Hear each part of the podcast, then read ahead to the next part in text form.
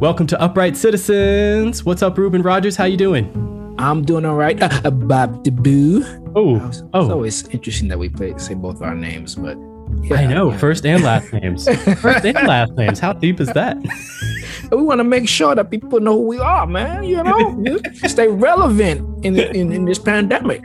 Anyway, Always good to see you, Ruben. So we're Oh. if everybody listening, we've been doing all these episodes on Zoom. So I am, you know, hanging out in Ruben's bedroom right now oh, oh. from, from, from my place in St. Louis. Thanks, thanks Uh, for clearing that up. Thanks Oh, yeah, for clearing that up. We're trying to keep it trying to keep it racy here, racy here on Upright Citizens. Very relevant. Hello. So, what are we here to talk about today?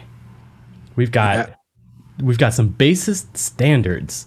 What, what does what does that mean? What are we talking about? Ah, well, I mean, you, you're a lot more articulate when it comes to these kind of things. But the best, the best way I I hear it or see it or know it, uh, you know, the the, standards that bassists you know should know first of all Mhm. from like a bass centric, as I always say, bass centric standpoint. The bass lines that make up these songs are something that we all should know, um, and and have under our fingers for the most part. Uh, Yes. and I mean, the, the- another note I want to bring is that a lot of these podcasts that we do are are inclusive. We want to try and include uh, the bassists or musicians who who are beginning to the, the musician who's well seasoned and know a lot of music. Uh, for the most part, uh, I've noticed for myself as I've been able to develop my ears and my playing, uh, when I revisit a lot of songs that I used to check out when I first started playing, I, I Mhm. listen with a whole nother approach. So just just just fresh ears. So I think it's always great to just you know kind of reach back um, and and listen to music that you you know you haven't heard in a long time and and see what you get out of it. I mean, you'll be very surprised what you can get out of it. And I just just the songs we're about to to present to to our upright citizen public. Yes. Uh, I mean, just reaching back and listen to some of the songs that we pulled out. Um, yeah. you So have some fresh ears on some of the stuff that maybe you've heard a bunch. You can always hear it different. Yeah. Yes. So, um, you know, take you know, take this time and and and come on this journey with us for sure. Yes, indeed. So part of I answered your question, did I? absolutely, absolutely 100%. no you hit on something too because i think it's really important you know in the jazz world there's not always this necessary like you know uh, if you think about like a pop song or something like that there's bass lines that are part of the song do you know what i mean and it's like that's that's how that works do you know what i mean mm-hmm. but coming from the jazz world sometimes it's tricky for a jazz bass players to do that to not mm. like get away from the bass to not just play the bass line itself Yeah. as as part of the composition and they'll always want to mess with it change it around Well, yeah. I mean, especially as you you develop, you know, it's it's For hard. sure. You know, it's a very improvisational kind of music. You know, so Yeah, and there's not a thing wrong with it. I just think it's interesting that you know, like Yes. that's a thing, and then that's also a thing in the jazz world. So there are bass lines, and we're going to go through not just necessarily every track that we're going to talk about in these sessions have to do with bass lines that are integral to the the composition, but a lot of them are, and we're trying to like really just find some interesting, the definitive versions. Which you alluded to is like maybe you've heard these before. So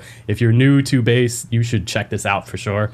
But if you've also been listening playing a long time, listen again and we're also going to we're also going to uh, bring in some some different cuts that maybe you haven't heard before you try to keep it fresh Yeah, so baby. if you don't mind ruben i'm going to start off if that's cool can i go please first do please Thank do, sir. Please. Thank you, Maestro. Yeah, I am going to begin with one of the most iconic bass lines, uh, compositions. So what? Okay, Uh-huh. everybody knows So What from Kind of Blue, from Miles Davis's Kind of Blue, and that is a little bit too ubiquitous. So I'm not going to play Kind of Blues So So What version today. What? Uh, I'm, I'm not. We're gonna we're gonna bypass that. But if you've not heard it, please listen to it. Go I'm ahead. going to instead go right to 1964 to uh, the one of the most incredible albums out there. Uh, this is Miles Davis's Four and More concert. Hello. The, the second quintet, of course. And so this is obviously the great Ron Carter playing bass. The original uh, was recorded uh, with Paul Chambers, obviously Mm-hmm. playing the melody, and we're going to hear that here. But it's it's it's just so different. It's evolved in such Mm-hmm. an interesting way. Even though this is only like what five years after Yeah. the original recording, Yeah. a sea change of just Wow. like man. Sound. right? So I'm going to stop talking. Let's listen to a little bit of So What. This is live at the Philharmonic. Miles Davis, Four and More, Ron Carter, 1964. Here it goes.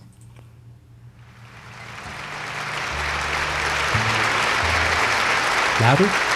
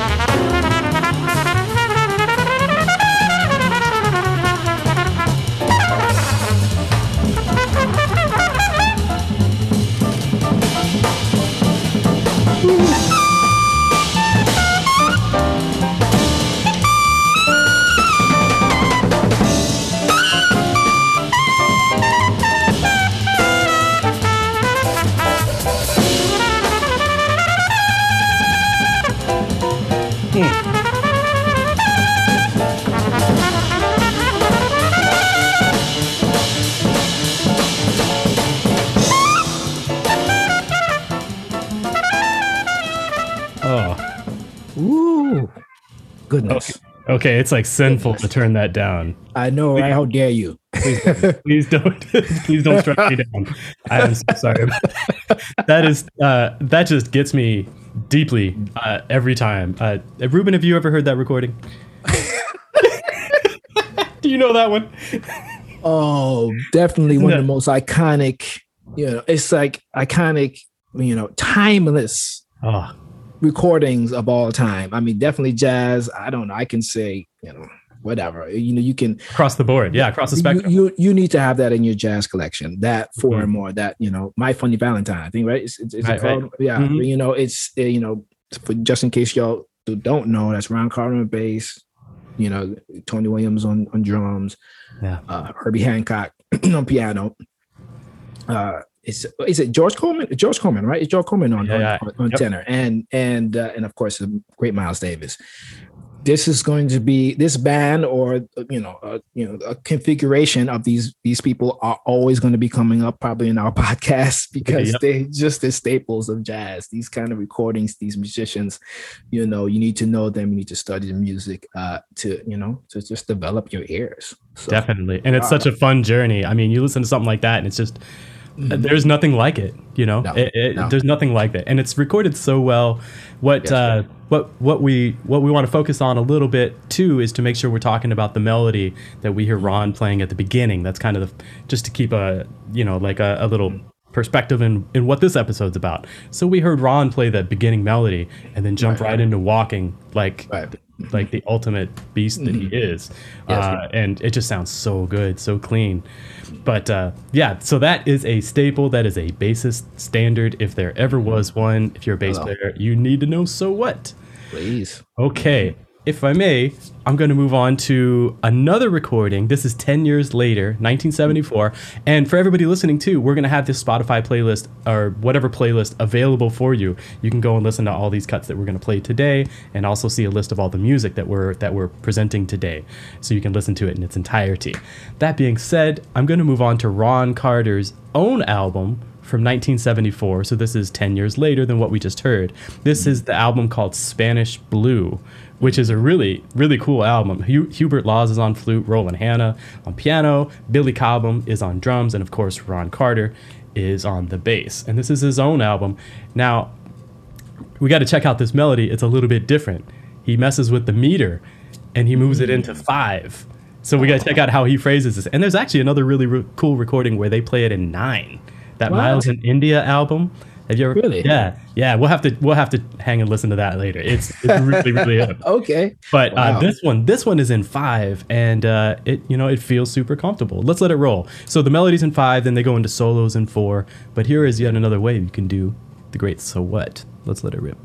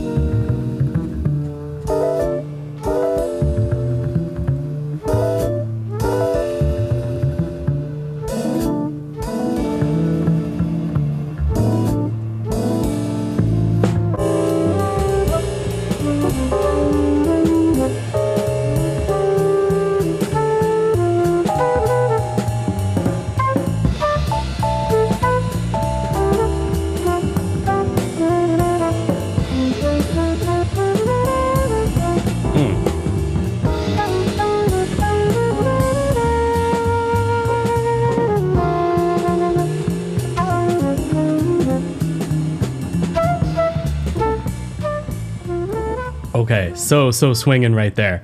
I, I just wanted to confer confer with uh, the master here though. I, that's in five, isn't it? I'm I mean, hearing you know it there. I would need to hear that like like five more times to, to figure that out. Let me let me play the beginning, and I'll count where I think Oh the beat is. Everybody, uh, Right. just comment and tell me I'm wrong. Tell me what it is. wow. So here's where I'm hearing it. Two, three, four, five. One, two, three, four, five. One, two. Uh, Is that is that right? One, two, three, four, five. One, two, three, four, five. Maybe there's a different way to count that. It sounds. I'm sure there is. I'm sure there is. But that's that's good. That's that's. I mean, at first I thought maybe he was just kind of laying it where he wants, and they just kind of um answered with it. da- da- da. But but it, it sounds too too much in time. Everyone seems to be too tight to thinking to for it to sound like he's just playing it and they're just doing it. So yeah, Yeah. you might be right. I don't know. I would. I definitely have to listen to that. But it's slick. I, I, I've been like. It's funny. I even like the the sound of the bass. It sounds It's great. really- yeah. It's like it's like the, the, the that Barcus-Berry thing and and, and Yes. very prevalent and and was new for that time, right? The early seventies. 74. Uh, you know that Barcus-Berry sound that he's you know he started to use was was brand new, I mean, relatively new. Uh, probably a few years. I don't know. I have to do my his my my um research on that, but Yeah, and and I think this is a CTI recording too, which they they Uh-huh. were very embracing that kind of sound too. Yes. You know, and Ron did Yes. so much work with you know with Yeah, them on this yeah, stuff. yeah. And I mean, you know, it's funny for me to say this now. I'm- I, see, my heirs have has have graduated because you, you we talked about this about 15 years ago. I'd be like, man, oh man, you know, because I was so stuck in hearing hearing round sound that was on, you know, four and more. You know what I mean? I was like, no, I want that sound. I want that sound. But now Right. I'm like, you know what? I'm embracing this sound too. It's all good. You know? Yes, absolutely. And I won't lie, same same here. You know, I just Mm-hmm. A lot of it Mhm. just off the sound initially, and that's how powerful your sound is too. By the way, that just speaks, you know, kind of a testament to that. You know, that's a Mhm. big thing. That's a big thing. but it's uh, it yeah, it's it's different now hearing it. You know. Yes, So, definitely, yeah, definitely. You know, you maybe just maybe you're embracing it in a different way too, right? As you're Yeah. as your heirs have you have you um you know grown as a as a musician as a as a man woman whatever you know anyway, Yes. what else you got on one- what else I you got, One more beautiful cut of So What that I you would play, and it's 11 minutes. It's 12 minutes and 51 seconds long. So just hold on to your seat. Uh, play the whole thing. I'm not gonna play the whole thing. Promise, but I will. We definitely have to check out the beginning of it because it has Uh-huh. such a beautiful vibe. Okay, so let me just set it up. This is from Herbie Hancock's, Michael Brecker's, and Roy Hargrove's Direction in Music, Directions in Music, excuse me, live at Massey Hall in 2001 Oh yeah. uh, just an amazing album uh, with some a really uh, they pay a lot of tribute to, to John Coltrane and uh, and other other music is in there as well obviously but uh, Brian Blade is on drums and the ever amazing John Patitucci is on bass and he's got a, just an amazing uh, uh, introduction to this where he's kind of quoting some other Coltrane things in there and then goes into a really interesting vibe on So What. So I don't need to keep speaking about it. Let's listen to some of this. This is So What, and this is 2001 John Patitucci. Here we go.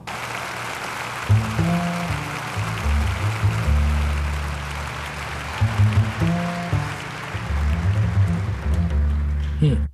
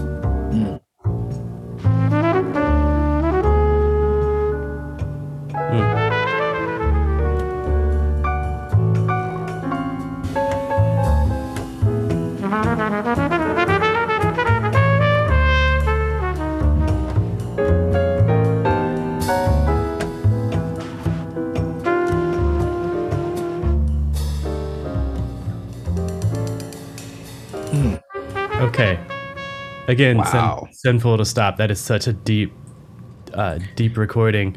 I, I'm gonna- need to say too. Obviously, the melody on top that the horns are playing is impressions. There you go. Impressions. So they're they're superimposing impressions over the so what melody that that John's playing in the bass Yeah, im- yeah. Impressions is a is a John Coltrane um, uh, composition. For Mhm. those, those that- who don't know this, and obviously they're on the same uh, progressions as So What. Um, and I'm gonna go on a record right here. I I I vaguely remember hearing this record, but I'm gonna say that's one of the best live bass sounds Hmm. recorded Yeah. that I can remember at least right now. Like how the you could hear every note. Yes. It's not in your face. It's extremely acoustic. Yes. I mean, of course, uh, you know, John is pulling, you know, incredible sound out of the instrument, but just the, the quality of of it. Wow. Thanks, thanks for bringing that to to uh, you know, to the forefront for me. I, I needed that. I'm definitely going to listen to that recording today. It's beautiful. Yeah. The whole just oh, it's magic. Yes. Uh, well, let's move on then. Uh, you know, as I said before, you'll see that you know, Miles Davis and his com- compatriots, his his compadres, mm-hmm. always will be coming up in our uh, podcasts and and a lot of other you know situations in your uh, musical journey because these are just staples uh this music that these great musicians made and um i'm gonna you know turn back that clock to um to 1963 with miles davis and his uh quintet mm. uh actually the, the one of the first recordings that they did as a group uh, that is them as in uh, Miles Davis, George Coleman on tenor saxophone, the hmm. great Ron Carter uh, on bass, obviously Tony Williams and Herbie. Um, now the song that I'm getting, you know, alluding to that, you know, that's going to be part of our whole bassist standards uh, uh compilation, whatever, uh, uh, is Seven Steps to Heaven. This is um, one of those tunes I, I, wouldn't necessarily it's like a tune that that's called on a jam session all the time it, it, definitely would have to have certain musicians on the at a certain level or a certain experience that might know this song mm-hmm. uh but it's definitely became one of those has become like a, a I don't know, one of those timeless tunes in in the jazz, you know, repertoire. You know, sure, kind of like sure. uh, you hear. I mean, this is for me at least, and you can mm-hmm. correct me if I'm wrong. Like you hear Bob Marley, you know, "Waiting in Vain."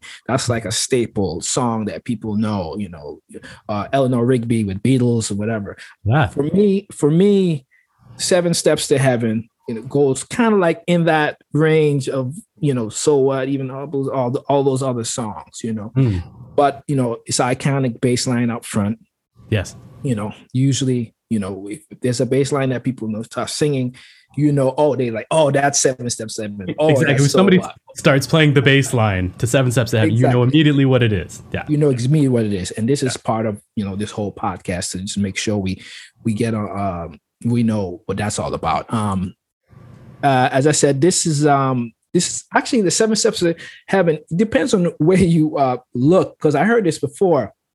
I thought it was a Victor Feldman uh, composition. I thought it was too. It's not, and I think I think it is. But if you put it in, in like Google or whatever, you'll see it as a Miles Davis composition, uh, mm-hmm. okay. or you might see it as a Victor Feldman and Miles Davis composition.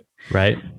You know, you know, we, we could get into that's this this whole other episode. Yeah, that that's a whole other episode to that. Uh, because you know, Miles persona, his thing, you know, it, it, it, transcended just music. I mean, he had a tendency to maybe, you know, we could call him out, you know, to maybe takes, you know, credit for things that might not have been, you know, but we don't know the full story behind it. So yeah. let's say Victor Feldman tune, right? like but it became uh, iconic Miles Davis, you know, signature song that he would play a lot, right? Obviously, and he recorded on this 1963 um, recording, uh, with, you know, subtitles Seven Steps to Heaven. All right. Uh, just a quick, you know, thing about this this uh, song. Uh, Ron Carter plays incredible, you know, bass line on here. The longest notes in the business, mm. even at even at a fast tempo. Mm-hmm. All the sustain that he gets out of it is is, is incredible. Yes. Um, so check that out. Um, uh, Tony Williams plays one of the most iconic drum solos of all time. Yes, just one chorus, boom, and he goes. He keep moving on, and Herbie, you know, Jesus, it's nonstop. Let me, let yeah. me just stop talking and, and play some music. Here we are, Seven Steps to Heaven.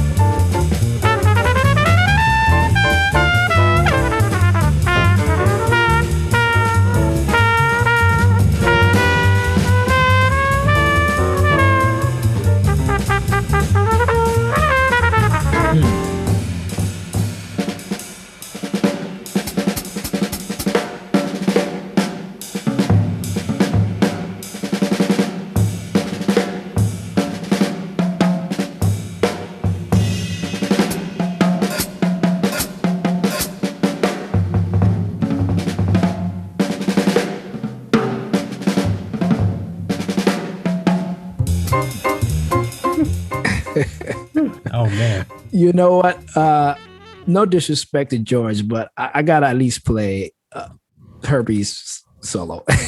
Yeah. Just, just give, oh, just the, the, the development in the Yeah. solo. Uh, just, let's just just take a little, and and and also. The, the, they they put I mean they play so on top and so beautiful. It feels so good. You could just Mhm. feel like the energy behind Herbie solo too is kind of propelling him in this kind of way of, of playing. Check it out.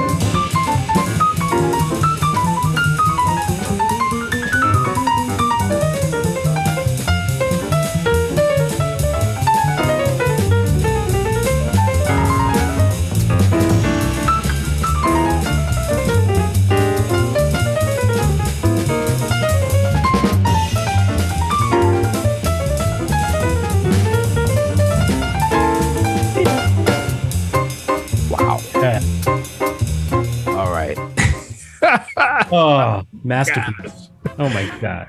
Oh my goodness. So I beautiful. it. I love Yeah. it. I mean, that every time, I, I, it hasn't been one time I played that and not like pulled my ear closer to the speaker if I could to kind of just hear what's what's coming up. It's like I, I feel like I hear something new almost every time. I mean, or Yeah. I could I could sing a lot of those solos, but it's like oh, Y'all, so y'all couldn't see it because this is obviously a podcast, and you're just listening. to Ruben's over here, like uh, articulating every bit of Tony Williams' drum solo across Zoom, and it's such a sight.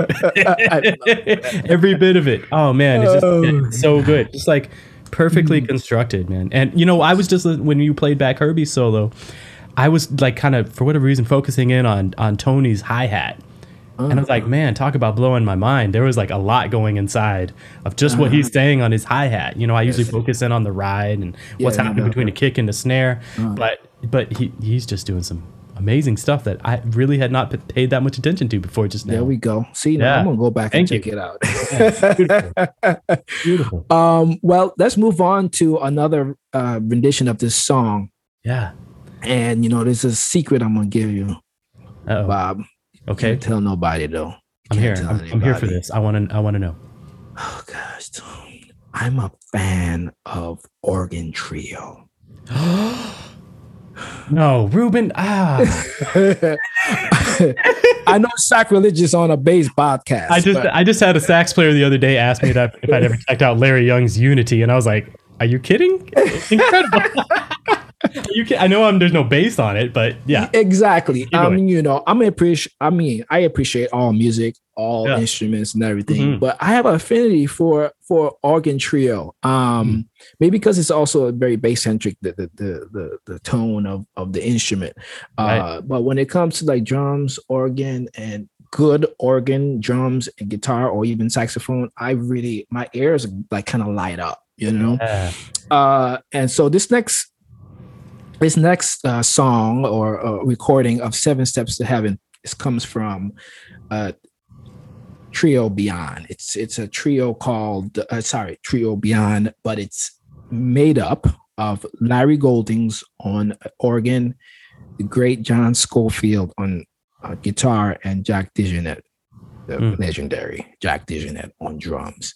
And uh, this is uh, this is a um, recording from 2000. Uh, I wrote it down here. 2006. Actually, they recorded live in London in 2004. Mm. In 2004 and the name of the recording is is uh, Saudade. Saudade. Uh, sorry, it's, it's, it's a Portuguese word. Portuguese, please, right? please, you know, Portuguese, please forgive me. Um, but it's it's called it's it's the meaning is is longing a longing melancholy melancholy or nostalgic feeling. That's that's kind of what mm. that word means. Okay. um i think the tunes on the record kind of goes pulls back from their you know past you know experiences or songs that they love or whatever i'm figuring right? But anyway this is a, a fabulous rendition of seven steps to heaven. So it's a little different arrangement but uh beautiful nonetheless. Oops sorry. Yeah this will be my first time. I'm excited. I can't wait oh yeah yeah good good i'm, I'm teaching you something come on something. all day long ruben well, let me go here because you know drums are drums are a little long winded, so I'm gonna start a little later because you know them drummers be doing stuff because because it's kind of a it's kind of Jack's group a little bit. Yeah. You know, the Trio Beyond, you know, is a little bit, but you know, John is, you know, I, I, I, that's a whole other thing. So, but Jack is just going nuts on this, and I love it. I love it. Check it out.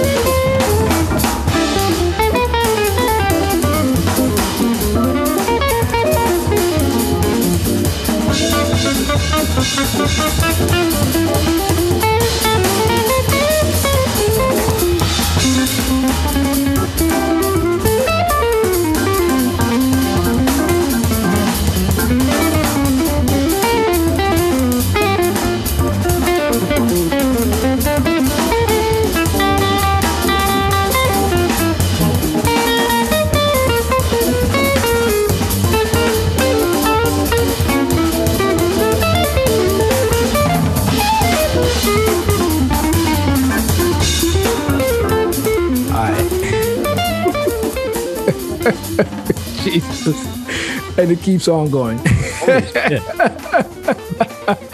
Man. All right, I'm, I got. I'm finding that now. I'm good. Let's pause oh. the episode. I'm gonna go look this up. I'll be right back.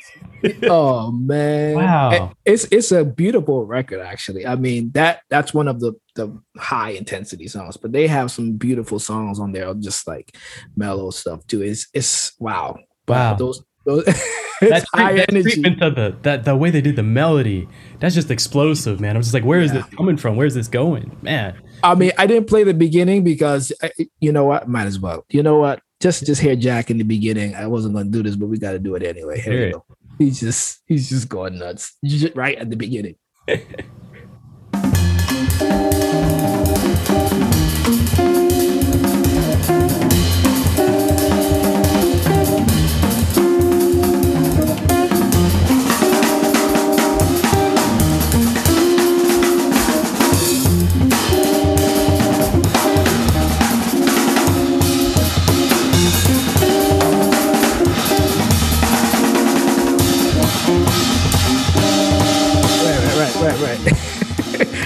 it's my band. It's my band. yeah. oh man, I love it. I love it. Oh, And- man, all right, take it away. Take it away, Bob. Let's move on. so good, so good. Well, do we have time for one more? Should we do I one? I don't more? know. Do we? It's up to you. Yeah, why not? Let's do it. Let's go for it. Okay. we got another ubiquitous bass standard, bassist Mm-hmm. standards. Now, this one, a lot of I learned this bass line initially from the real book. I, I admit it. I admit it. I initially learned it from the real book, and it wasn't wasn't great. It didn't go over super well, but hey, here we are. We learned. Uh, What, what do you mean it didn't go over super well? I'm, I'm, I'm curious. I, I ended up so I learned it from the real book, and I'm talking about like if I was like 16 or 17, something like that. Uh-huh. And it's it's it, it was it was written out a little bit different than that, Yes. you know, than the It way that it's the- the actually wrong- done. yeah, the And I baseline, yes. and I was very lucky to be adopted, you know, to, to, to get asked to play by uh, a great tenor sax player in the in the Dallas Fort Worth area named Marshall Ivory, and Mm. I remember playing with him, being asked to come play, and he was like, "Do you know? Let's do Night in Tunisia." And I started up the bass line, and he stopped me on stage. He was like, then he played the bass line for me. And then luckily I was able to, to hear it. It wasn't a major correction, you know, but it was a, a much needed correction. But it was it was the on the D, right? It was you probably played the E flat, dooba doo da da, and then it was the dooba doo da da, right? Yes. Am yes. I wrong? I think I was playing it. I'm just gonna grab the bass real quick. I Go think ahead. I was playing it at the time, and I'm just trying to recollect, but more like this actually.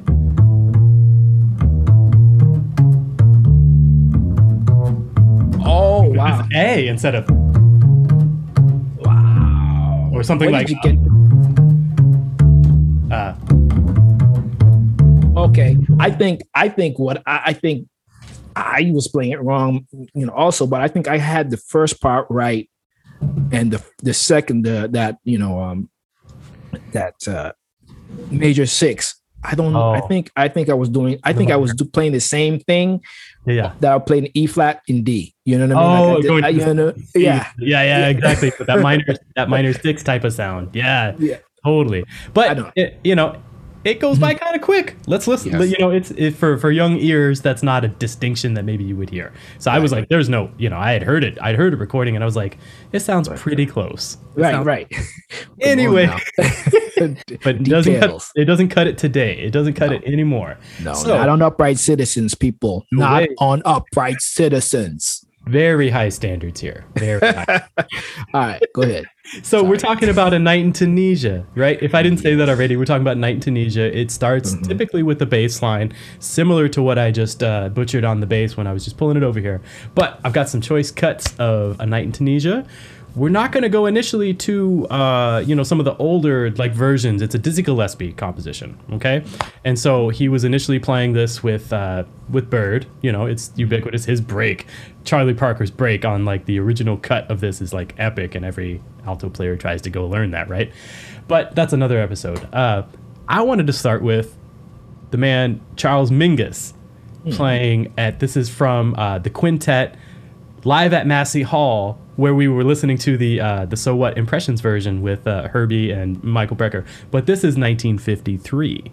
So we're talking about, you know, like early, early on. This is the quintet live at Massey Hall, and what that means with this album, if you don't know it already, and highly recommended because it's Charlie Parker, uh, Charlie Parker, Dizzy Gillespie, uh, Bud Powell, Max Roach, and Charles Mingus. Uh, If you ever wanted to bring up a supergroup, talk about that. So, live at Massey Hall, 1953. Let's listen to A Night in Tunisia.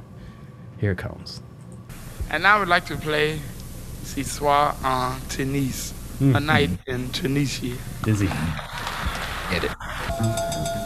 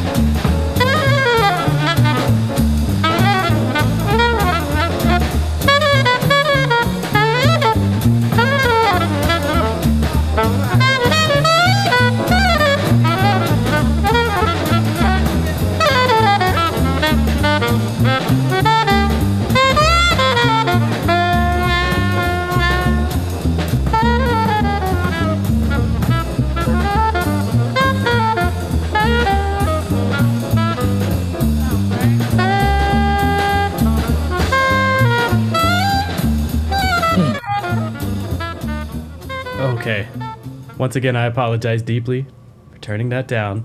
But in, for the sake of time, for our episode today, I had a couple questions. A Night in Tunisia, obviously, we're hearing Charles Mingus play that bass line, and it sounds like he's. It sounds like Mingus. It sounds like he's fighting, you know, like he's fighting uh, with Max Roach a little bit, perhaps. I heard a little bit of swing in the in the line sometimes. You know, it sounded like he was swinging it and not playing it completely straight, Right. uh, which is neither good nor bad. It's just things that I notice. Um, and then you know when we so to typically the tune starts off with that bass line. You Right. keep that bass line happening for the for the for the A section for the melody, Mm-hmm. and you typically swing for the bridge. Then you go back to that that Afro-Cuban Latin vibe for the last A section, and then there's that interlude, right? Uh-huh. Da, ba, ba, da, ba, ba, da, ba, doo, da. That's all I'll sing of that. And Mingus straight walked through all of that, which is Yeah, something like- that I don't hear very often. you Right, right, right, right. Like That's- you don't yeah. hear cats doing it. It's usually a pedal like on two and four, not a pedal, but it's usually mm. like a two and four type of thing, and then it goes right into swing when he's when the solo starts up. So I hear something like that. That's a thing. If you're talking about playing this tune on a jam session, you don't have to go back to Latin for, the, mm-hmm. for the top of the tune for the solos. Do you know what I mean? So I'll hear that sometimes. People indecisive. They're like, "Oh, I need to play the solo section like I played the melody." All that being said, what what do you think, Ruben? I, I think it's a, wait, this is something we always say in all of our it's situational. situation. it's situation. of You course. I mean? Uh, you know, depends on what happens with the um, uh, with the drummer. You know, hopefully, Mm-hmm. you know, you have you just on the same page. You sound on the same page. But as long as it makes the music whole and whatever Mm-hmm. happens. Uh, but yeah, you're right. Uh, yeah. I, I'm trying to remember. Actually, I haven't played this tune in so long. I don't Yeah, remember. no, I just, I mean, I was like, I was just thinking while I was listening, I was like, when was the last time I played this? song? throwback, throwback. oh my gosh, it's great though. It's all situational, you know. Um, absolutely, absolutely. So I wanted to bring up another one. I'm just going to kind of run through the last two cuts that I've got for Night in Tunisia pretty quick.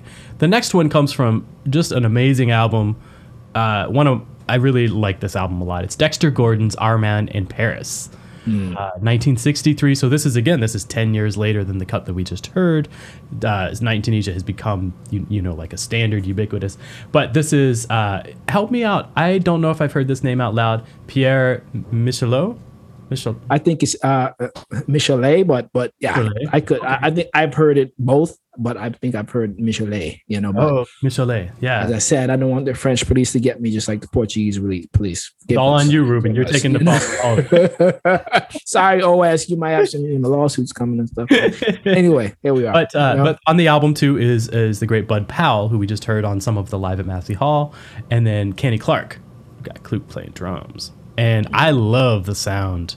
We'll hear this bass intro, and I'll just I'll just let it play a little bit. But Yeah. I love Pierre's sound so much on this album. Pierre is one of the most, I think, one of the most unsung bassists Hmm. of, especially of that era. I mean, he he he, you know, played it so much, so much, so many of the uh, the American musicians used to come over and use him, you know, uh, in Europe. Uh, but you know, he's has such powers on the instrument. You know, Hmm. but Yeah. go ahead. After you, Let's sorry. let's no no no yeah let's hear him. Here it goes. Fat.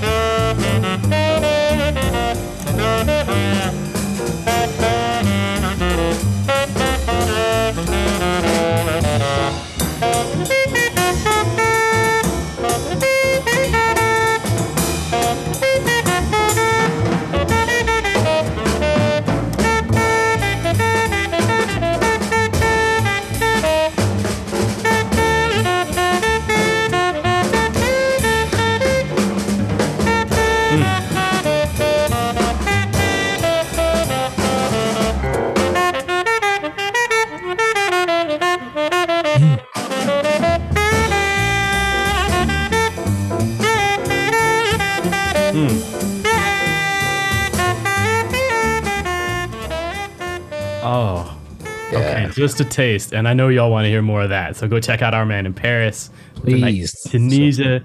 Fabulous recording. Yes, You know, I- I fabulous was- recording. I was just sitting here, and the thought came to mind. I was like, man, what would it have been like to play in this rhythm section, to play in this mm. band with Kenny Clarke and Bud Powell? Wow. Wow, could you imagine? Oh, So It's something else, Lucky, something else. lucky Pierre. Lucky yes, Pierre, brother. yes, in- Yep. yes, indeed. All right, for the last one, I've got a special treat. So then we're gonna get out of the jazz realm just a little bit, Yeah, but it's yeah. still it's a it's still all music, right? So uh, this is a great a, a great recording by the incredible Chaka Khan from the album "What You Gonna Do for Me" 1980. And uh, this is this is her version. Uh, she calls it and or it's titled "And the Melody Still Lingers Lingers On," um, but it's also it's obviously a night in Tunisia and it's super hip. You maybe you can help me with the pronunciation of this too. Abraham Laborio, Yeah. is that correct? Lab- Laborio. Yeah. Laborio. Brilliant, brilliant bass player. Yes. Herbie's on this album. Giz- Dizzy Gillespie plays on this too. Oh, does he? Uh, Okay. Oh yeah, and uh, this cat I had to look him up. David Foster on the synth, playing some bass synth, bass synth lines that are just like totally ridiculous. So I'm gonna let this play.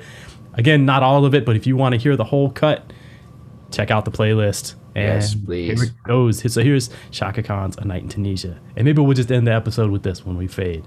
Yeah. Yeah. I want to. I want to give you up to, before you do that. Actually, Yeah. I don't want to talk after this because this is going to be beautiful. I know, right? there it- the the beauty of us uh doing these podcasts is a lot, we we we kind of you know talk you know gather some things yeah we're going to do this Bob. but a lot of the music that we we play i'm hearing it the first time bob's hearing it for the first time yeah.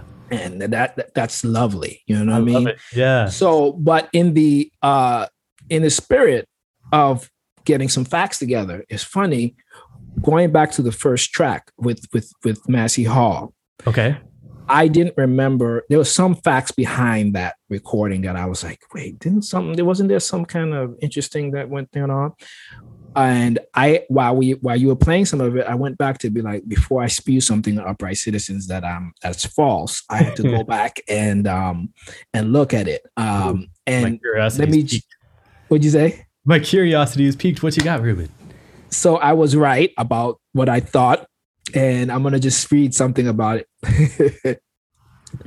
uh, this is Wikipedia. Uh, the, the record was originally issued in 1953 on Mingus label debut. On Mingus's label That's so hip. debut, Yeah. right? But check this out from a recording, uh, and it was from a recording made by the Toronto New Jazz Society, right? Mhm. But there's a but. See, you know, when when when a leader, oh, sorry, when a leader or a, a, a record label, you know, owner, or whatever, has has a what you call it, the, the rights or the you know can manage Uh huh. Yep. Con- The- control. Yeah. Yeah. has the control of the masters. Mingus took the recording to New York, where he and Max Roach dubbed in the bass lines, No. which were under recorded on most of the tunes and exchanged Mingus soloing on all things you are. So What? Oh, that explains the beginning of that thing. exactly. You can hear kind of the bass line and then it boosts up. So he overdubbed himself. You can hear like the time is just a little bit Uh-huh. off at times, and that the bass seems so so loud compared Yes. to the other instruments. Oh, nice. I had no idea. yeah and um it- it- but then you know That later on they said in, in a 2002 reissue of the the complete jazz at massey hall um they they uh, released it without the overdubs Oh, so, so can we got hear- so the so you can hear both. Obviously, you won't be able to hear the, the rhythm section as loud because it was, you know. So that's a little trivia on that, which because it's funny. I was like, there's something to this record. There's some, you know, something that I'm trying to remember now, but I couldn't remember what it was till because I was like, there's something off with that. I know there's a like reason. that at the beginning. There's a was like, reason. okay, the guy just bumped the level or whatever, you know. No, no. And I Oh. remember going, you know, many years ago knowing this, and I had to just refresh my memory. Sorry, sorry that I had to. to That's to, that's crucial though. That's a that's a big thing. Give it up for, for Charles Mingus running his own label. I mean, DIY back in 1950. You know, like, exactly. How hip is that? the Out of it, mid you know. 50s that actually they could even pull that off. Tell you the crazy. truth. That's you could crazy. barely do that now in 2021 and and and it sound decent. Yeah, Mingus. Mingus, Mingus, Mingus. anyway, let's get to let's get to some chaka, man. Night in Tunisia, people. Oh yeah, here we go. All right.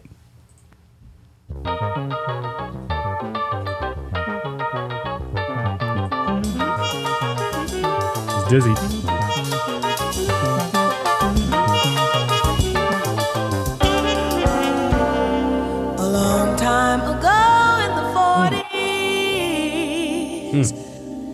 And Bird gave us this song. They called it a night in Tunisia, and the melody still lingers on.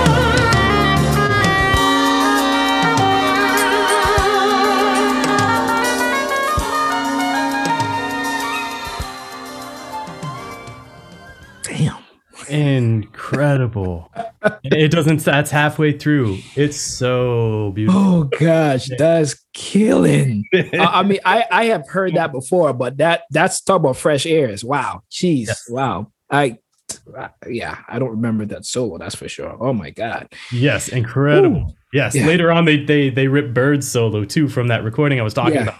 You know, and Uh-huh. they and they put and they orchestrate that. Oh, it's incredible. Wow. That, that should be the new standard, though. Mm. Hello, hello.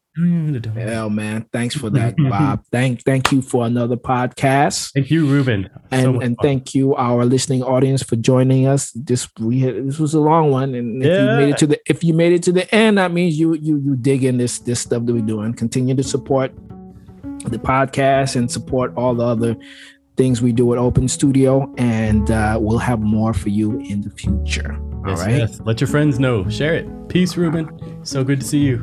all right man peace Okay.